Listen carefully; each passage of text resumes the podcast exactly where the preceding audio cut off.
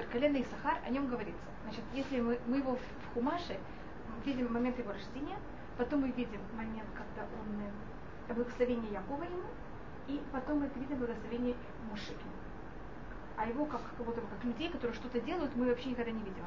Сахар такой тихий, спокойный, мы вообще, давайте скажем, Иуда, мы видим его как личность. Леви мы видим как личность. А Исахара в Туре мы вообще не видим. Он никогда ничего не делает.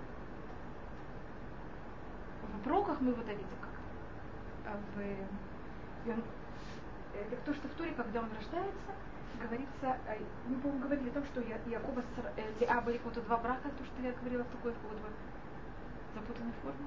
Мы говорили о такой вещи. Яков вот, женился на Леа первый раз, когда он не знал, что она Леа.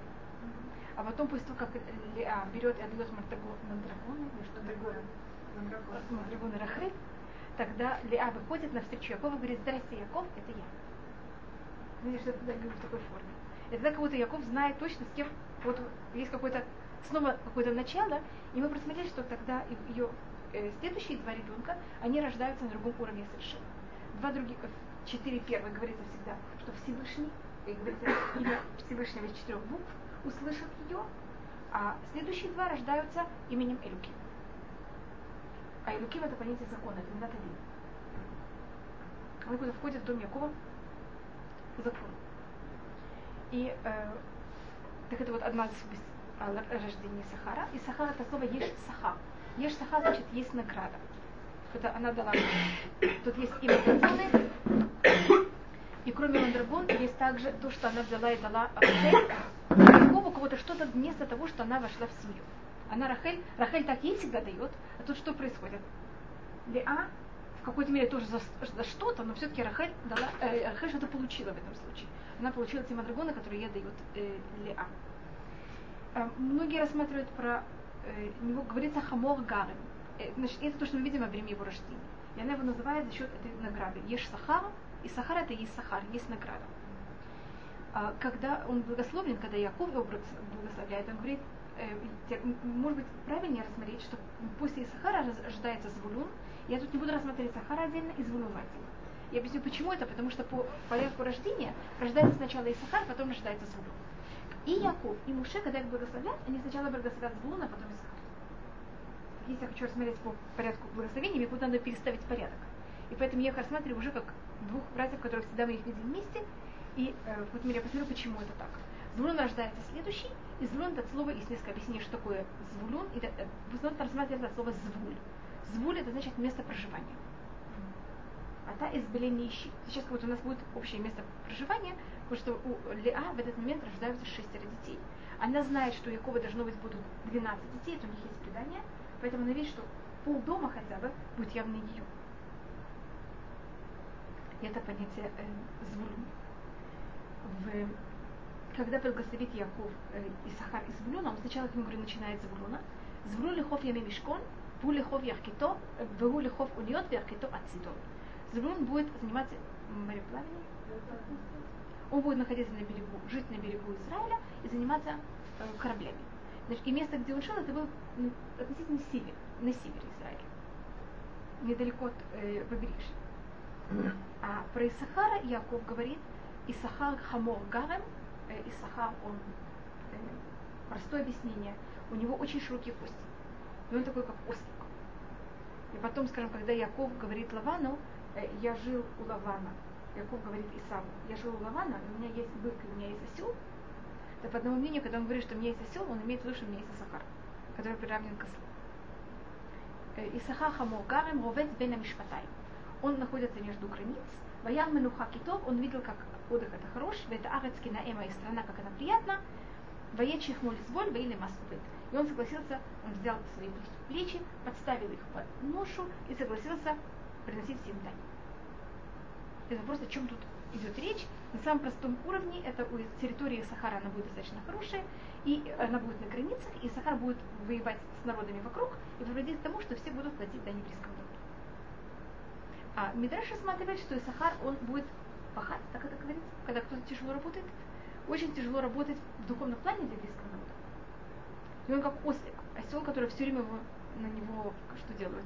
Накладывают ношу, и он тянет и тянет как можно больше, и у него как будто нет вообще никогда сна. Это какой-то человек, который занимается Торой, который у него даже нет времени поспать нормально.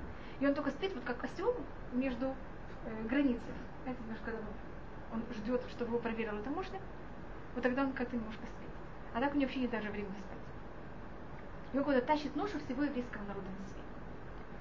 И мы потом посмотрим, чем он. Значит, он отвечает, он взял на себя э, очень большую ответственность за еврейский народ. Когда Муше благословит еврейский народ, он сначала тоже начинает с Звулуном, и он говорит, смак Звулун бецитеха, и сахар бувалиха. Радуйся, Звулун, когда ты выходишь, и сахар в твоих шатрах. Э, и тут мы видим, что Звулун все время занимается тем, что он приходит наружу, а Исахар, наоборот, тем, что он сидит в шатрах. Сидеть в шатрах, это всегда сидеть и заниматься турой. А мим, а следующий посыл говорит, а мим харикау, и там это никогда не понятно, этот следующий посыл говорит про Исахара и про, или про Звулуна. Кстати, в первом посуге говорилось про Исахар и Звулуни. Потом Какой следующий, амим харикау, народы будут брать и зываться в горе. Кишами с бухут цедек, там они будут приносить там, правдивые, можно сказать, правдивые, честные жертвы. Кишефа ямиминаку усфунейт мунейхоль. И они будут получать какие-то добычи от моря. Э, если мы рассмотрим что-то продолжение Звулона, значит, если мы рассмотрим, начинаем со Звулона, Звулон занимался такой коммерцией, но не маленькой коммерцией, а громадной коммерцией. Когда вот есть целые корабли, которые разрешают по всему морю. И э, если мы продолжаем следующий посок, он за счет того, что он занимался такой коммерцией, так он был в связи со всеми другими народами. И другие народы, которые были в связи с Влюном, когда они видели, как он себя честно ведет, они говорили, вы знаете, такие хорошие люди, идемте посмотрим все-таки, кто они. Один раз с ними познакомимся. Они все время к нам приходят, мы один раз к ним придем. Они приходят, и тогда они видят, как евреи себя ведут. И тогда многие из этих людей, которые занимались, были в связи, в коммерческой связи с Влюном, они делали гиюр. Значит, они говорили, если мы уже доходим до Звулуна, значит, мы хотим прийти посмотреть на него.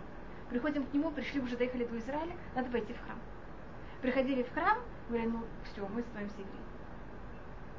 Как говорится, Амим Хар и Кау, народы за счет Звулуна будут брать и приходить в, на гору.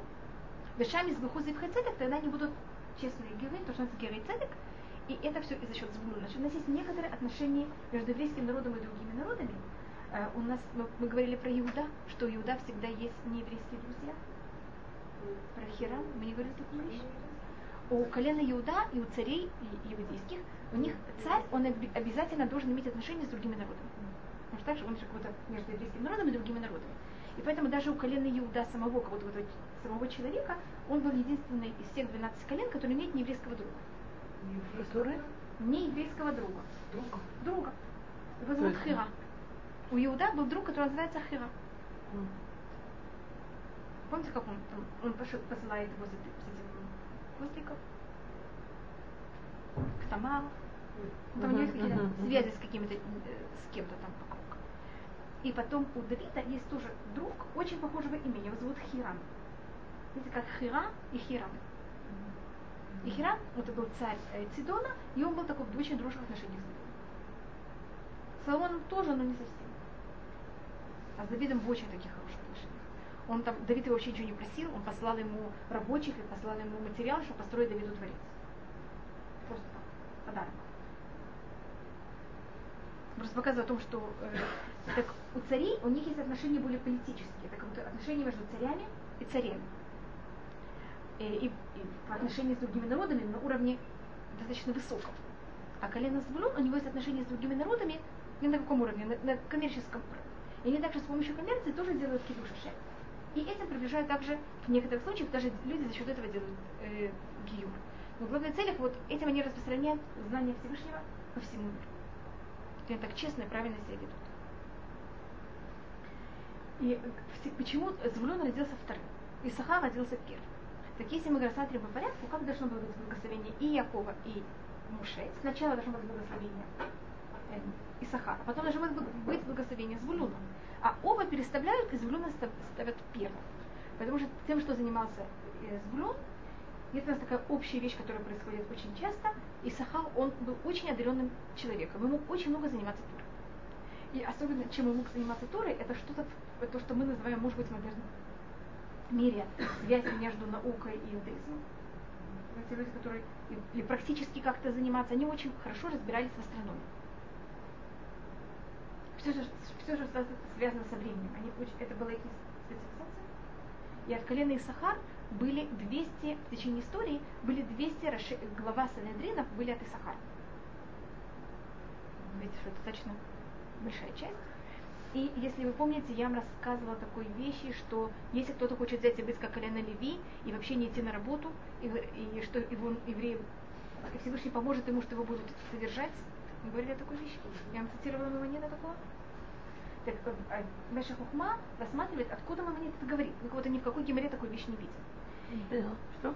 Значит, по Мамонет пишет это, что если кто-то хочет взять, и он очень одарен человек в знаниях, и у него очень хорошие качества, и у него полная уверенность Всевышнего, он имеет право взять и жить, что он хочет быть как колено Леви. Что значит как uh-huh. колено Леви?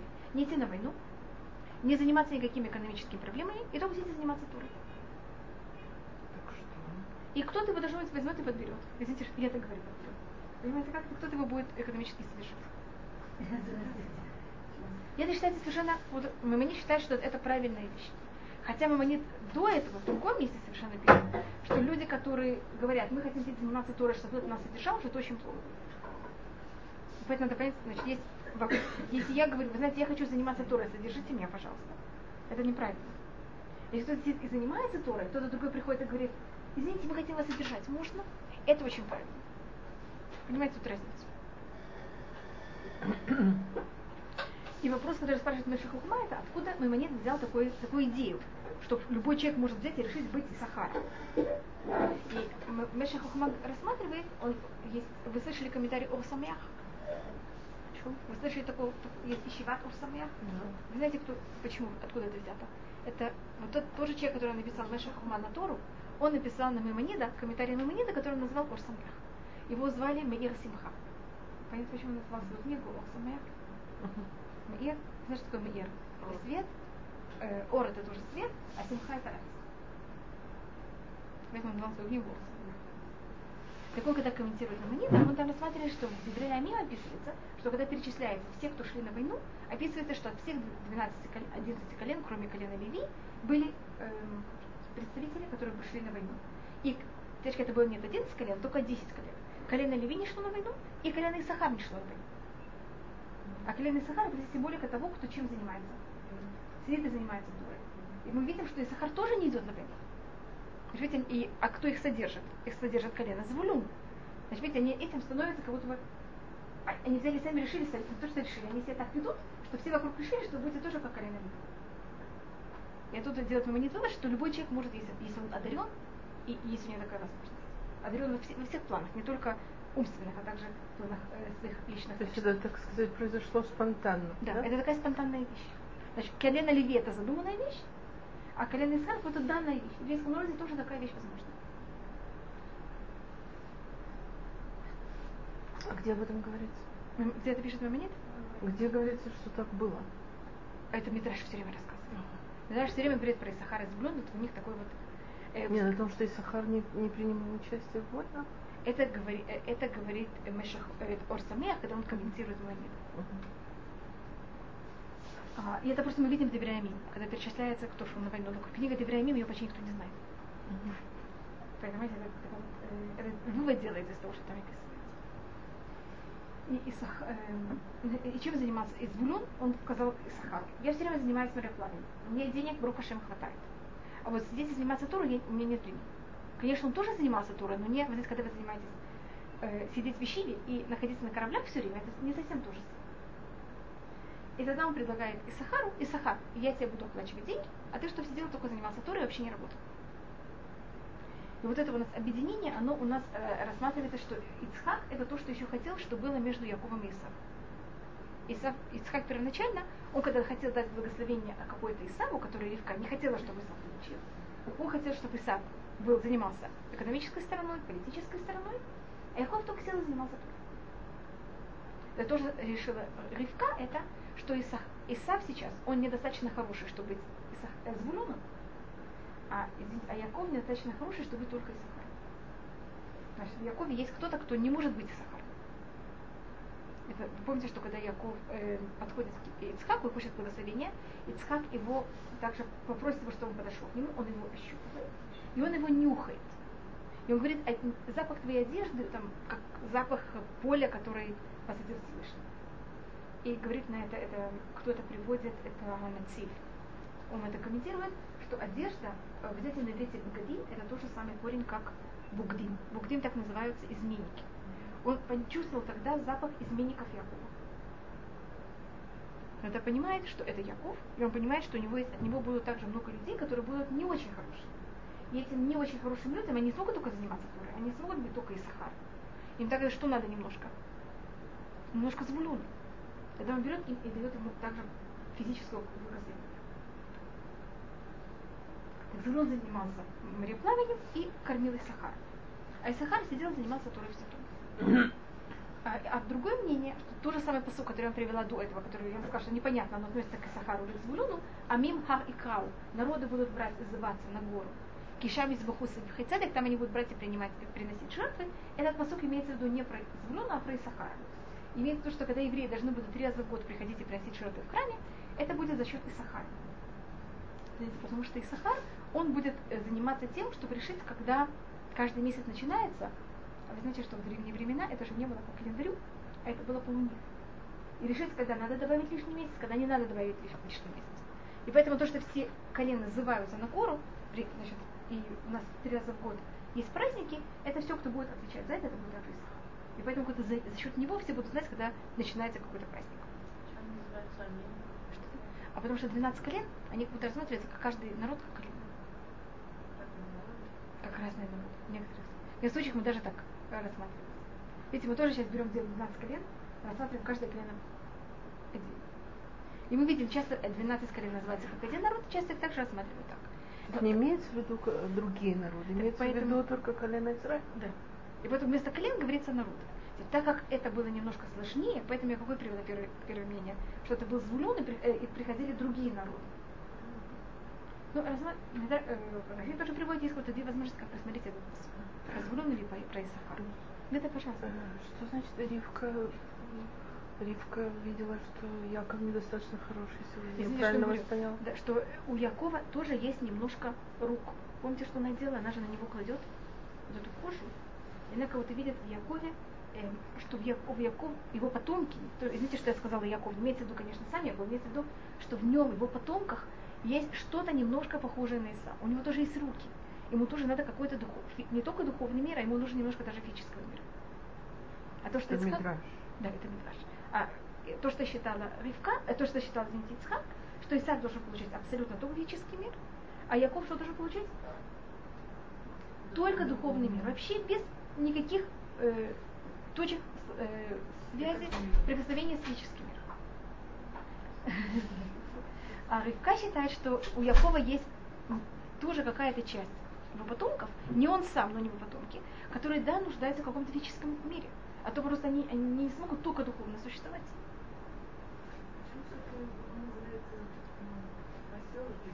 Да, так мы сейчас просто...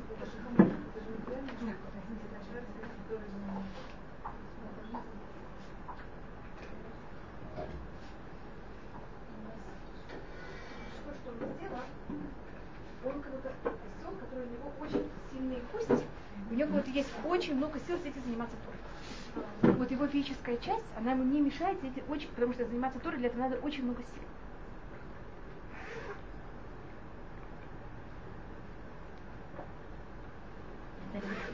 говорили об этом с вами, что у нас есть такое понятие, как Тура матешет кокошелада. Тура приводит к тому, что силы человека ослабляют. Слышали об этом Мидраше? Раби Йоханан, Рэш Лакиш? Считается, что когда человек занимается Торой, он ослабляется. Тора ослабляет физический человек. И поэтому для того, чтобы заниматься Торой, человек должен быть изначально очень сильный. Потому что если у него нет сил, просто он физически, ему будет, будет очень сложно. И, как это видим, есть такой рассказ про Рэш Лакиш, он был э, э, глава всех бандитов. Просто вы спрашиваете, поэтому это почему сравнивается именно не просто с ослом, а со сломом, который очень сильные кости. Даже что у него есть очень большая сила тащить. И Лакиш, который был э, разбойником, он увидел, он стоял с одной стороны Иордана, и он видел в воде отражение Раби Йоханана. Рохана был очень красивый. Есть много рассказов о красоте Раби Йоханана. Да, скажем, одно из рассказов это, что э, Раби Йоханан, он обычно э, находился, сидел рядом с Миквой, чтобы когда женщины выходят из Миквы, чтобы они увидели и рожали таких красивых детей, как он. Там есть много рассказов про Раби Ханана и его красоте. И он, значит, он стоял с одной стороны Иордана, Ришлакиш с другой, и Ришлакиш видит отражение Раби Ханана в воде. Так он очень красивый, он считает, что это женщина. И он взял и сделал один прыжок через весь Иордан. Когда он подошел, увидел, что это мужчина. И он сказал Раби Йоханану, Йов ехли наши. Твоя красота подходит женщине. Раби Йохан сказал, ты знаешь, у меня есть сестра. Я вижу твою силу, я вижу твою упорство, так называется, когда ты захотел, ты мог кстати, собраться и перепрыгнуть весь Иордан. И мне кажется, твоя сила для Торы. Хелех ловайта. Твоя сила для Торы. Если ты возьмешь и решишь заниматься Торой, я тебя возьму, я дам э, мою... Я познакомлю вас. Короче, тогда Штакиш решил, что да, он пойдет заниматься Торой. И он хотел зайти перепрыгнуть Иордан назад. Не смог. На шашку Тем, что только решил заниматься Торой, он уже ослаб. Это говорите, насколько... Там еще никто не сидел. Да, и там еще наоборот, Не было бы для чего прыгать. Ну, мудрецы, видите, они это объясняют тем, что Тора натежит кухошим адам. Что Тора как будто бы обессиливает человека. Поэтому про э, Исахара смотришь, что у него были очень сильные кости. И как будто мог тащить Тору. И вот это вот объединение этого понятия, что кто-то берет и просит кого-то другого брать и заниматься Торой, мы в иудаизме видим очень много. Только, может быть, еще одна вещь, которая была на, в песке, в песках э, Звулуна, было, там говорится, кешефа ямин линак. Они будут получать какие-то вещи от Марии. Они будут, вот, линок это сосать, я его получить, извлекать из воды, из э, Марии. В древние времена э, белое стекло очень ценилось. Если вы были в музеях, может быть, видели стекло, стекло вот такое белое, прозрачно. Если вы видели древнее стекло, оно обычно разноцветное. Нам оно кажется очень красивым. Но в древнее время они это не ценили совсем. Потому что это показывало о том, значит, они брали кварц, они же брали песок, а в песке были всякие плинсы, и они их надували. И это как будто было очень доступно. Но там они, они даже как будто заранее не знали, там будет желтого цвета, красного цвета, зеленого цвета. Понимаете, как-то здесь какие примеси, такой будет, э, такого будет э, цвета стекло. А для того, чтобы здесь белый, без, э, э без примеси, прозрачный, для этого надо было очищать. Это было достаточно сложно, в древнее время нет, э, времена они почти не умели и не знали, как делать. А на территории Звулюна как раз сам песок, он был такой чистый кварц без примеси. И поэтому его песок очень ценится. Когда он получал от этого, понимаете, очень большую добычу, тем э, прибыль от того, что он мог свой песок брать и продавать. И также у него в песке, снова в древние времена, брали и красили материалы не цветами, которые сейчас красят, как э, естественные цвета. Э, и особенно чем брали и красили, это были всякими моллюсками из моря. Вот, знаете, тхелек, который надо красить, тоже такая моллюска пурпурный цвет, были рак, я не знаю, как они называются, ракушки они называются на русском, то есть такие вот завитые такие штучки. У них такие моллюски, и э, из них это брали и нашли в, археологических раскопках, находят их рядом с некоторыми местами, просто очень много вот этих ракушек. Там где-то были заводы, которые э, красивые заводы, которые брали это и извлекали. И, вы знаете, эти цвета были не ядовитые, как сейчас все, всякие цвета, а тогда они вот были естественные и никого не разлагали. И, э, и так, это тоже была достаточно дорогая вещь. Потому что простые люди не красили такими вещами, а красили там более овощами, фруктами, всякими отходами. А дорогие вещи красили именно вот этим моллюсками. И эти моллюски также находились в берега, э, берегах. Поэтому Звулун все, что он получал, было из моря. Или его коммерция была из моря, или песок, или э, вот эти моллюски, которые также море. А Исахар занимался тем, что занимался Торой, и Исахар, его особенность а также, это называется Юдей Хайтим. Те, кто знают э, времена. Это говорится также в Дебреямим, что в, из колена Исахара 200 глав, Санедрина, которые разбираются во временах.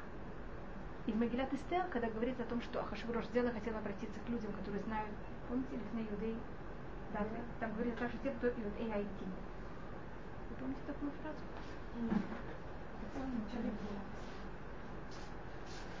После вот этого неприятного рассказа с,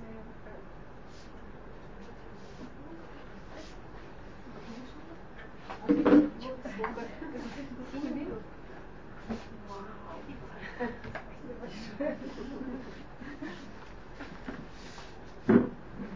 Мегилат Эстер, когда Ахашвирош, э, это предание у нас есть, такое, потому что снова, значит, всюду, где вы видите что-то связано со временем, все, все что связано с Эт, все, те, кто знают Иудеи Хайтим, те, кто знают времена, это потомки Сахар.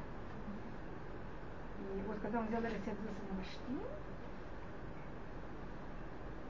ויאמר המלך ויאמר המלך, и сказал царь, лехахамим юдей хайтим, мудрецам, которые знают, как, как переводится, и сказал царь мудрецам, видявшим былое, ведавшим былое, что это? Прошлое. А. Но это не точно берет, потому что юдей хайтим это те, кто знают это время. Они переводят как будто знающие историю. А точно, видите, а в связи с чем? Все, все, моя, все мои комментарии в переводе а, это 13 писок. 13 Это после того, как он взял э, э, почти вела себя не так надо, тогда он и обратился. Говорит, знаешь, кому он обратился первым делом? Он обратился первым делом к колену Исахар. Откуда мы знаем, что это было Исахар? Потому что говорится мудрецам, которые знают время. А мудрецы, которые знают время, мы из колена, из книги Ибраимим уже там написано, что колено Исахара не те, кто знают время. И так как снова есть у нас та же самая фраза, мы поэтому связываем это, что это колено Исахара. А колено Исахара решила, что ему не стоит заводиться с Хашварошем. И они сказали, дорогой Хашварош, мы сейчас, у нас вся мудрость ушла, храм разрушен, и поэтому мы ничего не знаем. И почему говорит Милаша не так хотите, нужно сказать. Если мы скажем убить пошли, на завтра он вспомнит ее, и он нас убьет, потому что мы сказали ее убить. Если мы ее скажем не убить, он скажет, как вы не, не заботитесь о моей, как бы, моей чести. Поэтому они решили, понимаете, что делать? Убить. Да. Так это то, что... Что-то? Он тоже к ним обратился.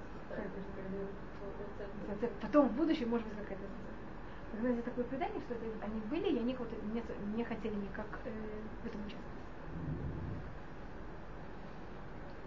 И в истории мы знаем очень много случаев вот такого понятия, которое называется Сафа И почти все, кто доходит до э, какого-то великого уровня, это были люди, которые вот они были в таких отношениях с кем-то, как Исаха Значит, Исаха была такая символика двух колен, который кто-то один занимается э, экономической стороной, а другой это занимается. Это часто может быть брат и брат. Это у нас есть очень много в истории. Э, скажем, очень известный пример это Мемонит и его брат. Вы знаете, что у Маймона, их отца, было достаточно большое имущество, но он после смерти поделил имущество половину. И у Мемонида был брат, который, он тоже занимался тем же самым. У него был корабль, он разъезжал, и Мемонид свои деньги вложил в его дело. И в один из этих, и они были очень дружны. И в один из этих эм, невозможно сказать, плаваний, этот корабль пошел к дну вместе с братом Иманида, вместе со всем имуществом его, и не добав... кроме этого, да, имуществом еще всех.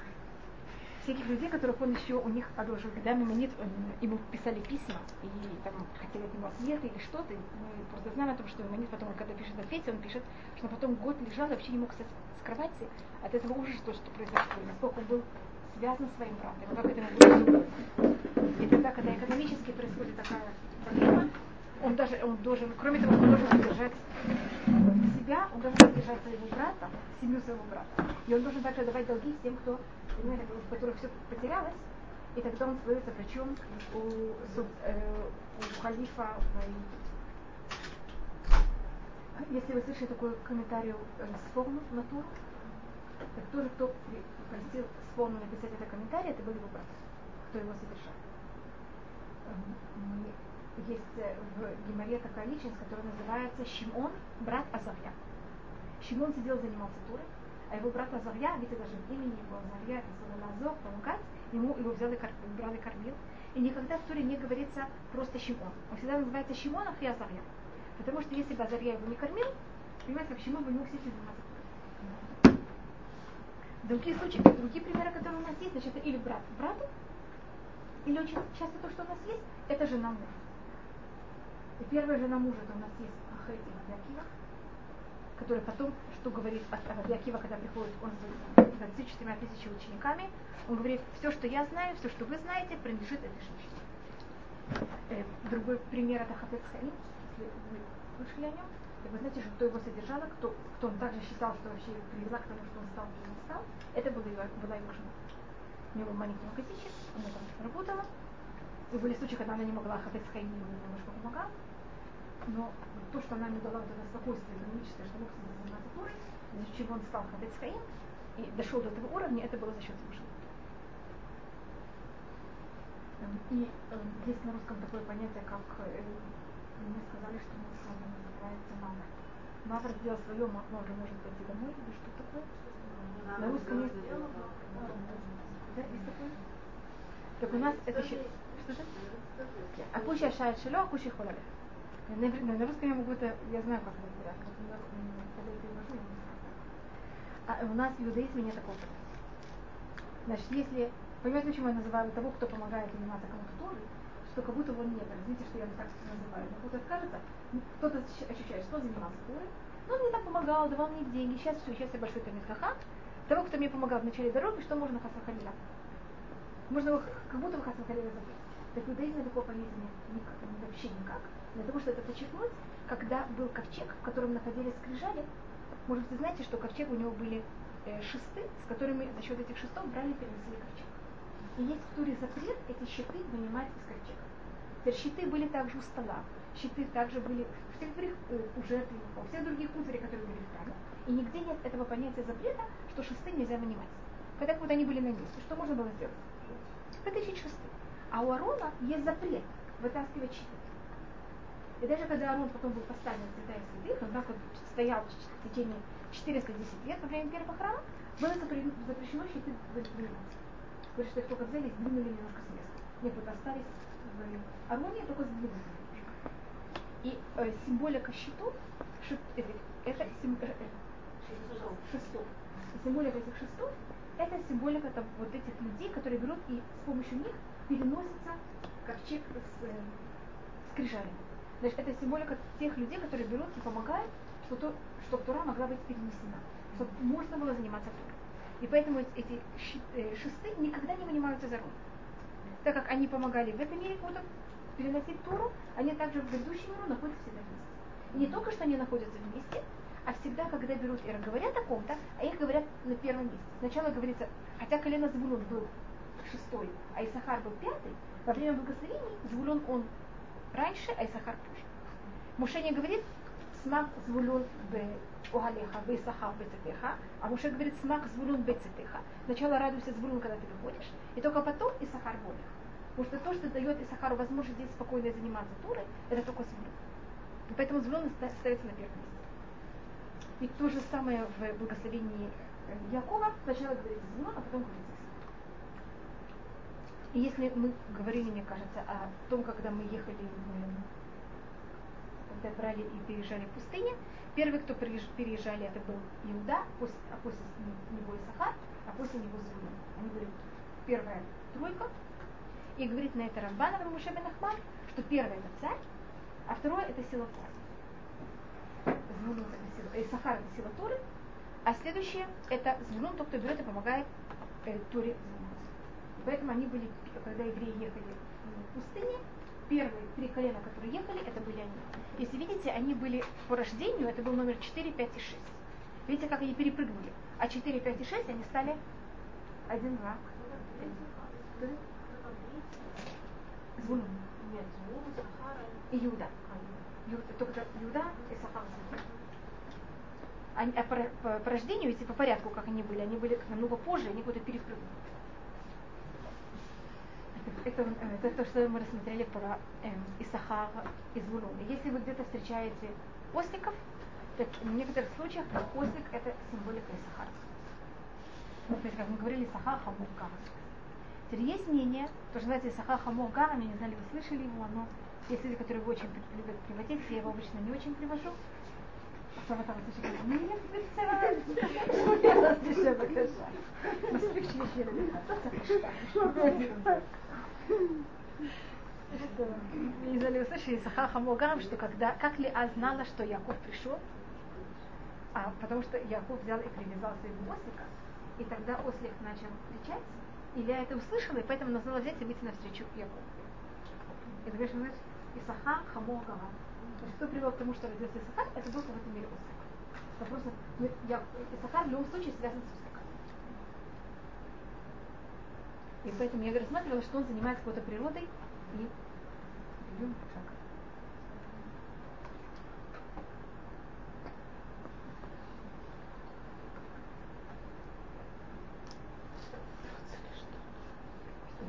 Ослик это вся символика материи и тем, что умел заниматься Исахар, это Тура, и как ее объединять с материей, то, что называется наука, сетимира. Это была как будто сила Исахара.